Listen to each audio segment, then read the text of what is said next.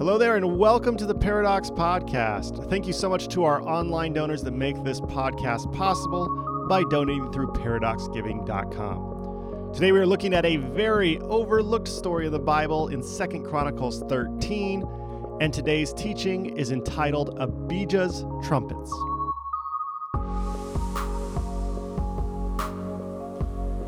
Before we meet King Abijah, we need to give a bit of a summary of where we arrived during last week's episode. King David is considered by many to be Israel's greatest king. Around the 11th century BCE, David rose to power, established Jerusalem as the capital of Israel, and led his country into an era of prosperity. With his wealth, David laid all of the groundwork for the impending construction of the temple to Yahweh. But before construction began, David passed away. His son Solomon ascended to the throne. Solomon fulfilled his father's dying wish and built the temple, but he accomplished this by enslaving men and women to do his will. This slavery was so harsh that after Solomon's death, his son Rehoboam became king and immediately met a massive rebellion led by a man named Jeroboam. Jeroboam with all of the people behind him, went before David's grandson Rehoboam and said, Your father Solomon made our yoke heavy. Therefore, lighten the hard service of your father and his heavy yoke that he placed on us, and we will serve you. Jeroboam explicitly told King Rehoboam that they will no longer tolerate a king who enslaves them to build religious architecture. Jeroboam's rebellion sought a promise of justice and mercy from Rehoboam. In particular, Jeroboam wanted Rehoboam to disavow his father's ways and commit to a new way of building the economy. King Rehoboam heard the rebellious Jeroboam and requested three days to consider what kind of king he would be. Three days later, the king returned and told Jeroboam, My father made your yoke heavy, but I will add to it. My father disciplined you with whips, but I will discipline you with scorpions. In other words, King Rehoboam told Jeroboam, You thought my father Solomon was bad? Well, you ain't seen nothing yet. After this proclamation, Rehoboam sent his chief enslavement officer, Hadoram, to enslave the men and women who revolted against him. But Jeroboam and the people of Israel rose up against Hadoram and murdered him. The murder of Hadoram served as a declaration of independence, and all but two of the tribes of Israel seceded from King Rehoboam's reign and formed the independent nation of Israel to the north, with Jeroboam as their new king. Rehoboam still sat on the throne in Jerusalem, but his nation changed names and became the nation of Judah. Before we go any further, you have to keep these two nations separate in your mind. The northern kingdom of Israel rebelled against the southern kingdom of Judah because Israel was tired of being enslaved by the kings who were the descendants of David, who still sat on the throne of Judah. Once again, Israel to the north and Judah to the south. Now, Judah initially consisted of just the tribe of Judah and Benjamin. But within a few years, the tribe of Levi abandoned the nation of Israel and joined the southern nation of Judah. So, here in the 10th century BCE, you have two separate nations from the children of Israel. There are two different kings sitting on two different thrones with two very different understandings of what transpired and led to this acrimonious split. If this isn't confusing enough for you, there's even more. Because around the same time, both Jeroboam and Rehoboam each fathered a son. Jeroboam, the king of the north, named his son Abijah, and Rehoboam named his son Abijam. But in Chronicles, the author inexplicitly changes Abijam's name to Abijah, which is also the name of Jeroboam's son. now, this Abijah, the son of Rehoboam, the grandson of Solomon, and the great grandson of David, is the king Abijah that we are discussing today. And he will sit on the throne of Judah. Now, Abijah matured in the shadow of bloody wars fought in the name of preserving the union of Israel. In the chapter before Abijah's story, the author of Chronicles tells us there were continual wars between Rehoboam and Jeroboam. By the time Abijah becomes king of Judah, these civil wars were raging for 18 years. 18 years! The Civil War in America lasted for four years. Can you imagine how different our nation today might be if the Civil War lasted four and a half times as long as it actually did? We then read about Abijah's coronation in chapter 13 of Second Chronicles. The author writes In the 18th year of King Jeroboam, Abijah began to reign over Judah. Abijah reigned for three years in Jerusalem. His mother's name was Micaiah, daughter of Uriel of Gibeah. Now there was war between Abijah and Jeroboam. Abijah engaged in battle, having an army of valiant warriors, 400,000 picked men. Now we need to stop here from reading the text because we have to acknowledge something. 400,000 men? That's a lot of men. To put that in perspective, let's go to the shores of Normandy, France, where Allied forces landed on five different beaches on June 6, 1944. Do you know how many Allied troops stormed the beaches of Normandy on D Day? It was 156,000 troops. That is a large army.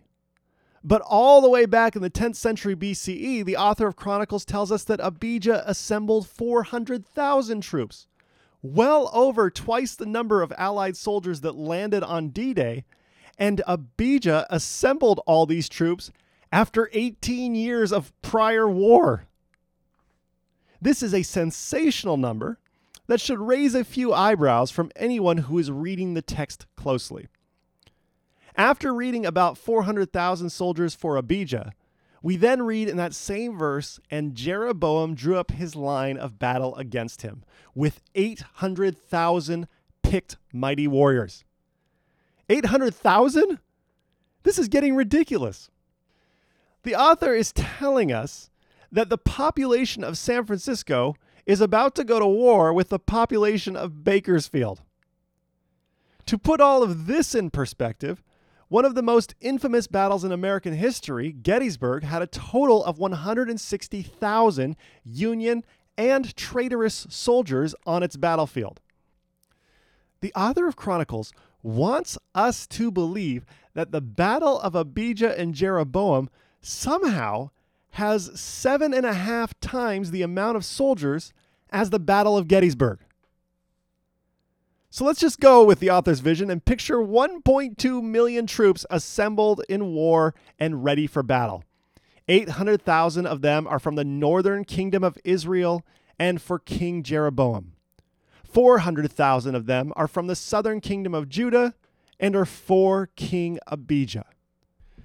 Before the battle begins, we read Then King Abijah stood on the slope of Mount Zemaraim that is in the hill country of Ephraim and said, Now, before we get to what Abijah said, we need to pause here. Because according to Chronicles, the battle with 1.2 million soldiers takes place at Mount Zemaraim. There's just one problem. We don't know where Mount Zemaraim is today. Now we know where the land of Ephraim is. The land of Ephraim is in the northwestern corner of Judah. And the land of Ephraim is much more hilly than it is mountainous. One of these hills in the land of Ephraim was somehow dubbed Mount Zemaraim, but we aren't sure which one it was. So on a hillside, Abijah addressed Jeroboam and all 800,000 of his troops without any powered amplification.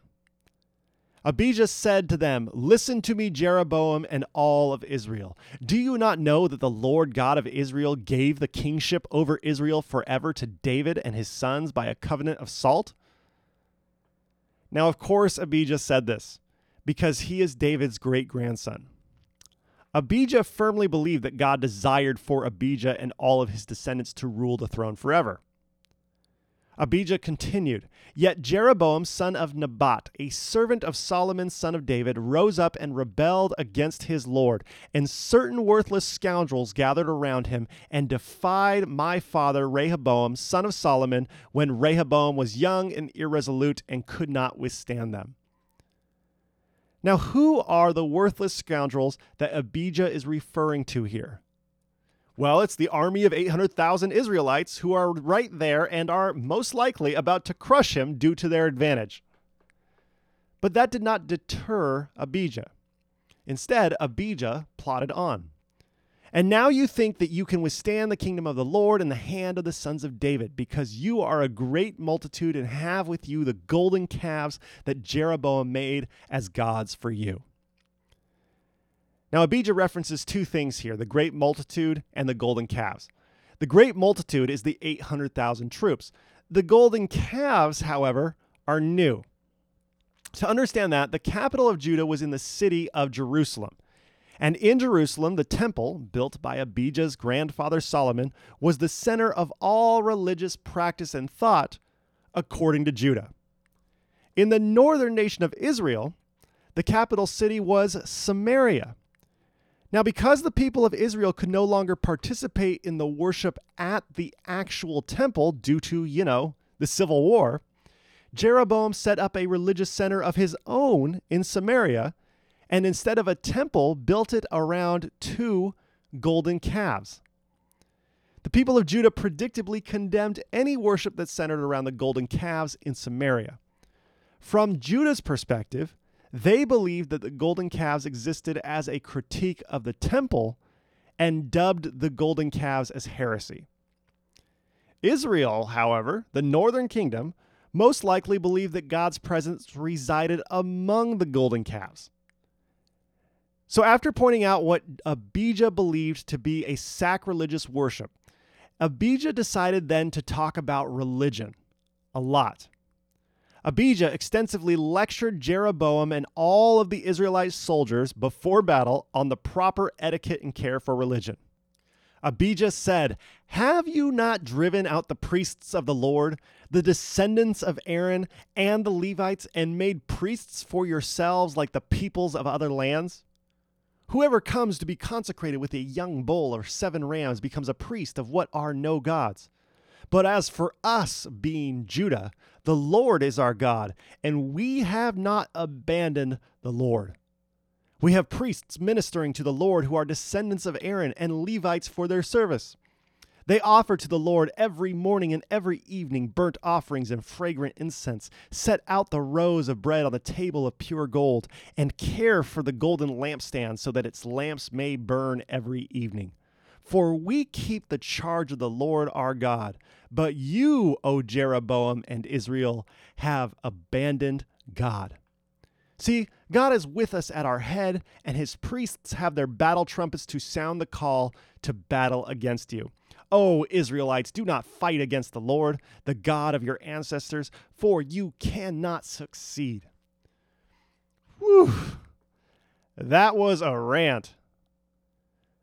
But what Abijah did not know is that while he was rambling on about how much holier his nation is than the nation of Israel, we read Jeroboam had sent an ambush around to come on them from behind. Thus his troops were in front of Judah, and the ambush was behind them. And when Judah turned, the battle was in front of them and behind him. This is bad news for Judah. You may ask me how I know that this is bad news, and the reason is because I went paintballing once in my life, and I learned a very valuable lesson on that day. All the way back in 2009, I planned my brother Scott's bachelor party at the paintballing venue called SC Village here in Corona, California. In all of the matches we played against each other, Scotty, my brother, and I were never on the same team because we relish each and every opportunity we have to beat the other in any form of competition. In one match in particular, my brother was on the east side of the map and I was on the west side of the map. The ref blew his whistle and we charged up the west side while Scotty tried to hold down his team's side on the east. On the western side, my teammate and I were hunkered down, but we managed to score hits on two of Scott's team members and we eliminated them from the game. With those two members down, their flank was gone. My teammate and I were now free to sneak around back behind Scott's team without their team knowing. This moment in Corona is the very incarnation of 2nd Chronicles 13, which says when Judah turned, the battle was in front and behind them. After sneaking around the back with my teammate, I received a gift from the Lord. I stood behind my brother, 15 feet only, and he was completely unaware that I had a clear shot on him. I smiled behind my mask. Now, I didn't shoot him right away because I was living in the moment and I was loving it. After a few moments, I shot three paintballs at Scott, and all three hit him. He immediately whirled around and yelled at me, What are you doing? I am on your team. And then he realized it was not his teammate who shot him, but it was his brother. Scotty's tone changed, and he said, Oh no, not you. Now, why do I tell you this story? I tell you this story because it's really hard to win a battle when the enemy is behind and in front of you. And if you don't believe me, then just ask Scotty. Bird! so Judah is surrounded with the battle in front of and behind them. Not only that, but they are outnumbered two to one. The Battle of Mount Zemaraim is supposed to be over at this point, right? Judah will be wiped off the map. Abijah will be the last descendant of David on the throne, and the civil war of 18 years will finally be brought to an end. But in the face of overwhelming odds, the people of Judah, outnumbered and outmaneuvered, cried out to their Lord, and the priests blew their trumpets. I love this part of the story because, with their backs against the wall and staring the Grim Reaper straight in the eyeballs, the nation of Judah turned to the musicians and said, You know what we need? A trumpeter. After the trumpet blast, the people of Judah raised a battle shout. And when the people of Judah shouted, God defeated Jeroboam and all Israel before Abijah and Judah. What? The trumpets and shouts caused God to intervene and decide this battle? And as we continue to read, we realize that God did not cause a slight victory, but a decisive victory.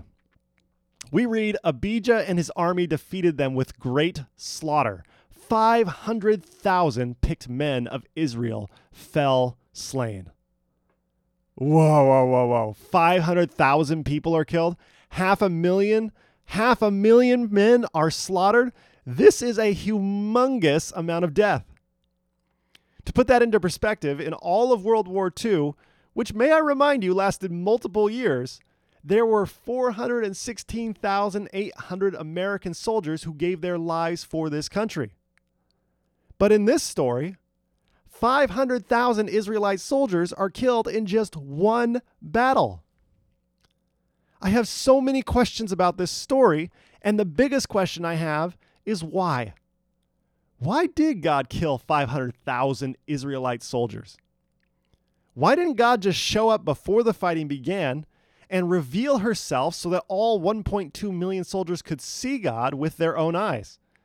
And while they're looking at God, God could just clearly say to them, Hey, Israel, quit rebelling and get back on God's team, which is Judah, or I will be forced to kill you.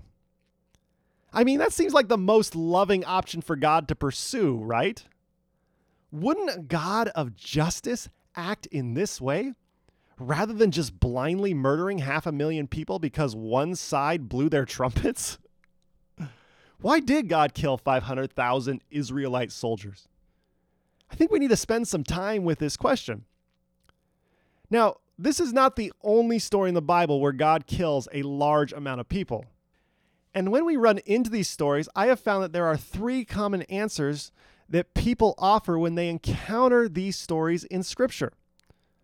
I want us to explore each of these common answers in an effort for us to better understand what exactly it is that we believe about God and who God actually is.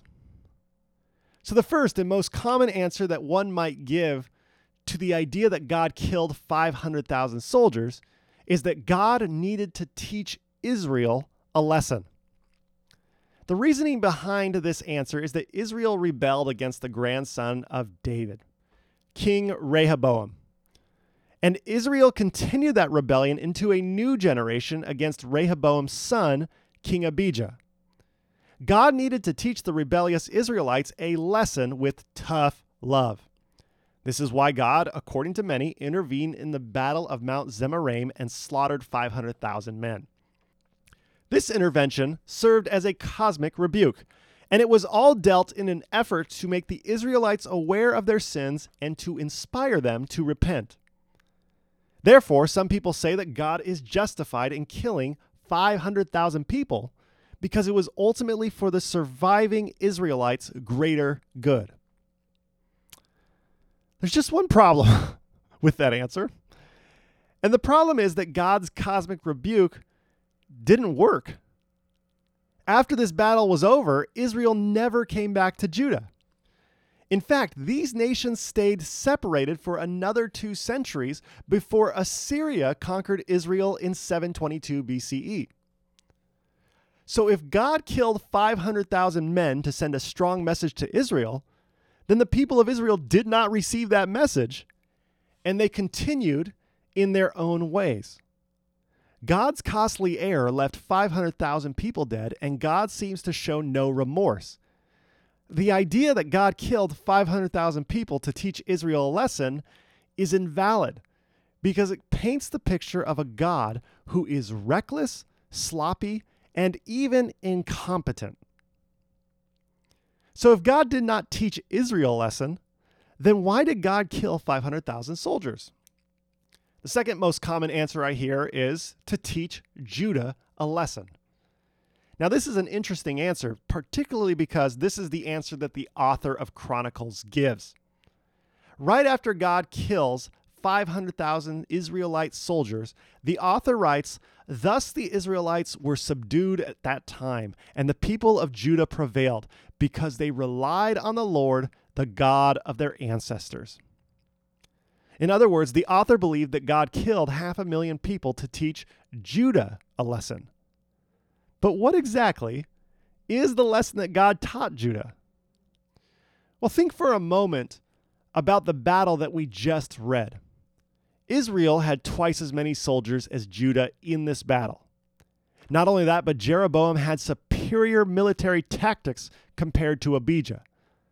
But what did Judah and King Abijah have, according to the author of Chronicles? They had trumpets. Lots of trumpets. Is the lesson that God wanted Judah to learn from killing 500,000 Israelite soldiers is that when Judah goes into battle, they need to leave their swords at home and just bring their trumpets instead?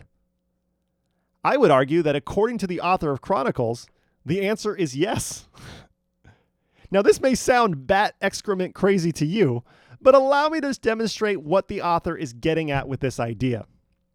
The Battle of Mount Zemaraim takes place sometime around the year 915 BCE. We have no record of this battle until 600 years later when the author of Chronicles writes down the story of Mount Zemaraim sometime around the year 350 BCE. In 350 BCE, the author of Chronicles is living under the Persian Empire, and his country and he are paying heavy taxes to Persia.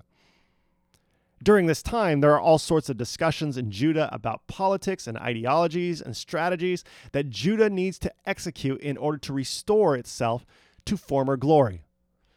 You can imagine that in 350 BCE, there was a strong sentiment that people believe they just needed a bigger military or more advanced weapons or a brilliant military strategist to lead Judah into victory, freedom, and independence. The author of Chronicles probably heard all of these conversations in his day and decided to tell a story about a battle that happened a long time before they lived when Judah was outmaneuvered and outmanned, and they still won because they, quote, relied on the Lord. So, according to the author of Chronicles, God killed 500,000 Israelite soldiers to teach Judah a lesson. If Judah wants to become victorious in military battles, all they need to do is put down their swords and pick up their trumpets. For the author of Chronicles, the trumpet is a symbol for religious zeal in this story. And the author's point is abundantly clear. If we prioritize religion, then God will give us victory over our enemies. Now, I have heard plenty of sermons in my lifetime on this idea, and it sounds really good. And it's enjoyable to hear that if we prioritize religion, then God will give us victory. There's just one problem no one actually believes this. Think about how different our lives would be here in America if we believed that religious priority would give us victory over our enemies. All of a sudden, we wouldn't need tanks anymore. We wouldn't need helicopters.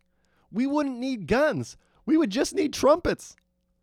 If we believe that our devotion to religion determined the outcome of our military's fortunes, then you wouldn't see soldiers running over obstacles in boot camp. Instead, you would see drill sergeants passionately instructing their soldiers to read the Bible. You would see the Army Corps of Engineers assembling churches instead of barracks on the battlefields. You would witness every soldier taking communion before they walked into a battle unarmed. If we actually believed that our religious devotion determined our military strength, we would cut military funding down to zero. And then we would place pastors, pastors, in charge of the military. This idea, which is the lesson that the author of Chronicles wants us to believe God taught Judah at the Battle of Mount Zemaraim, is a lesson that no one actually believes. So when people tell me that God needed to kill 500,000 Israelite soldiers to teach the people of Judah a lesson about religious devotion leading to military victory, I would say that answer is invalid because it's a lesson that simply isn't true.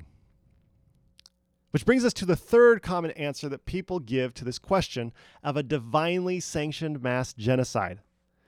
People believe that God killed 500,000 Israelite soldiers to teach Christians a lesson. Abijah stands on the side of a mountain and lectures 800,000 people about how they have not practiced the proper religion. In response to this theological diatribe, Jeroboam launches an attack against the lecturer, and 500,000 people die. For many Christians today, the Battle of Mount Zemaraim is an ancient parallel for what they believe about salvation today.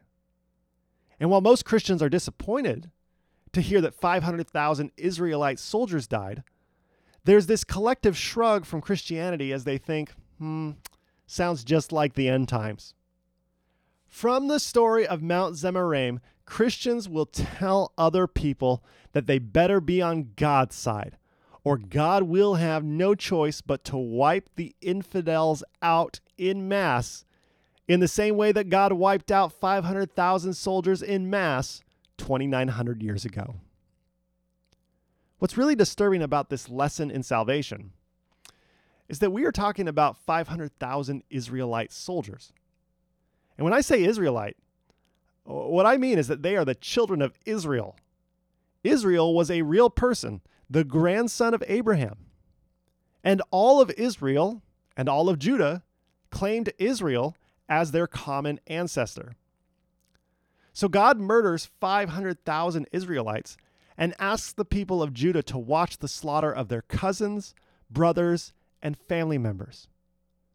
God then desires and asks them to respond to this slaughter with praise and thanksgiving. This is entirely problematic in Christian theology because it asks us to be indifferent to the suffering of half a million people. I say this is problematic because Jesus Christ lived in solidarity with those who suffered.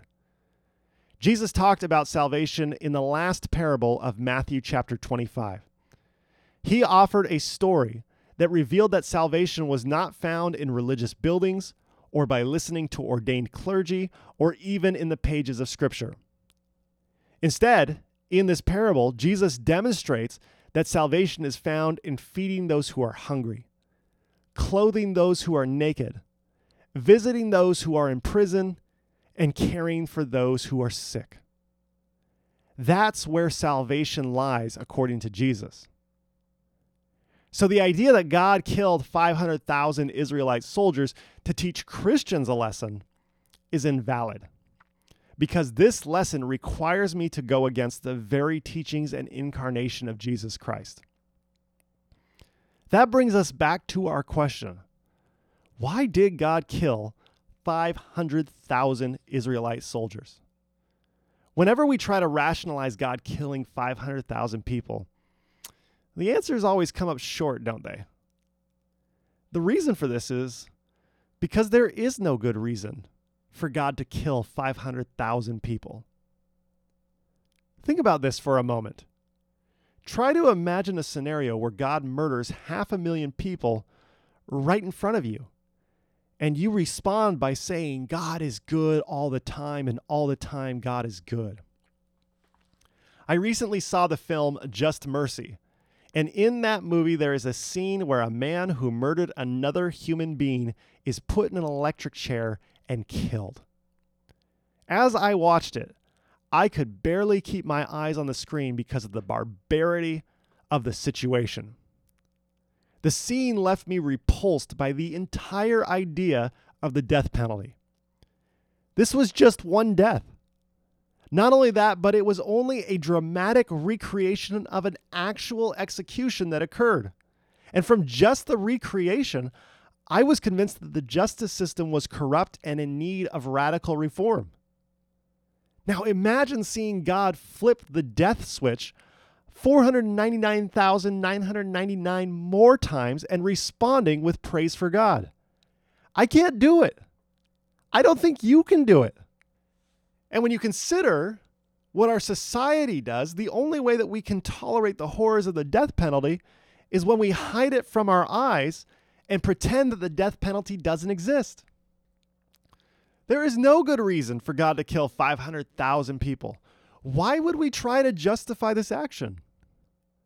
Now, the only reason that Christians try to defend this action is because it's in the Bible. And Christians are trained from a very young age to always believe and then defend what the Bible says as truth. But what if this story isn't true? At least not true in the reported size and scope that the author of Chronicles would have us believe.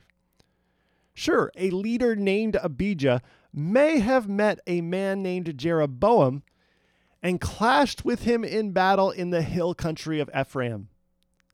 Maybe Abijah had only 4,000, not 400,000 soldiers, and Jeroboam had a mere 8,000. Because the idea that 1.2 million people could fight a battle with 500,000 falling in an instant without leaving any archaeological evidence whatsoever is that's hard to believe, isn't it? Are you disturbed by the proposition that a story in the Bible may not be all that accurate? Or are you relieved that you no longer have to defend God killing 500,000 Israelite soldiers? There is a third option that people might present to me that perhaps the size and the scope of the battle wasn't as grand as Chronicles tells us, but that God did historically intervene and God actually killed some Israelites at the battle, but not 500,000. Now, if someone told me that this is what they believed happened, I would respect it. I would disagree with it, but I would respect it. Because I am convinced that if God actually intervened in the Battle of Mount Zemaraim, then God would be against Judah, against David's great grandson Abijah, and instead God would be for Israel and for Jeroboam. I believe this because of a question that we all need to ask. Why is the Battle of Mount Zemaraim being fought? Imagine that we could go back in time and interview both sides of this conflict and ask them why they are fighting that day. I believe that Judah would say something like, The nation of Israel refuses to recognize that David's grandson and great grandson are anointed by God to be king. We fight for authority. Israel, however, would say something quite different. I believe they would say something along the lines of We asked Abijah's father to stop enslaving us. He refused.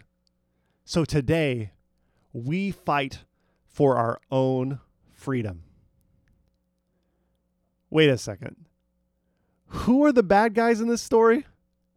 Israel is? The people who don't want to be enslaved? Isn't that a bit concerning to you when you read that Israel is the villain? When Judah was enslaving people? The good guys should be the ones who are rebelling against the whole institution of slavery, right? The only way that one can be convinced that Israel is the bad guy in the Battle of Mount Zemaraim is if you are telling this story from the perspective of the people of Judah, which is exactly what happened. The author of Chronicles is a descendant of the nation of Judah, and he's writing this story 600 years after it allegedly occurred. This author has his own agenda his own motives, and his own patriotism, and all of it colors the way he sees and records history. In his mind, Israel is the villain, and God is on the side of Judah. In the Bible, the history of the kings is told entirely from Judah's perspective. How different would the story of the Battle of Mount Zemaraim be if Israel told the story? I can tell you it would be quite different. What if you had the opportunity to tell the story of Mount Zemaraim? Would you tell this story in a different way than the author of Chronicles?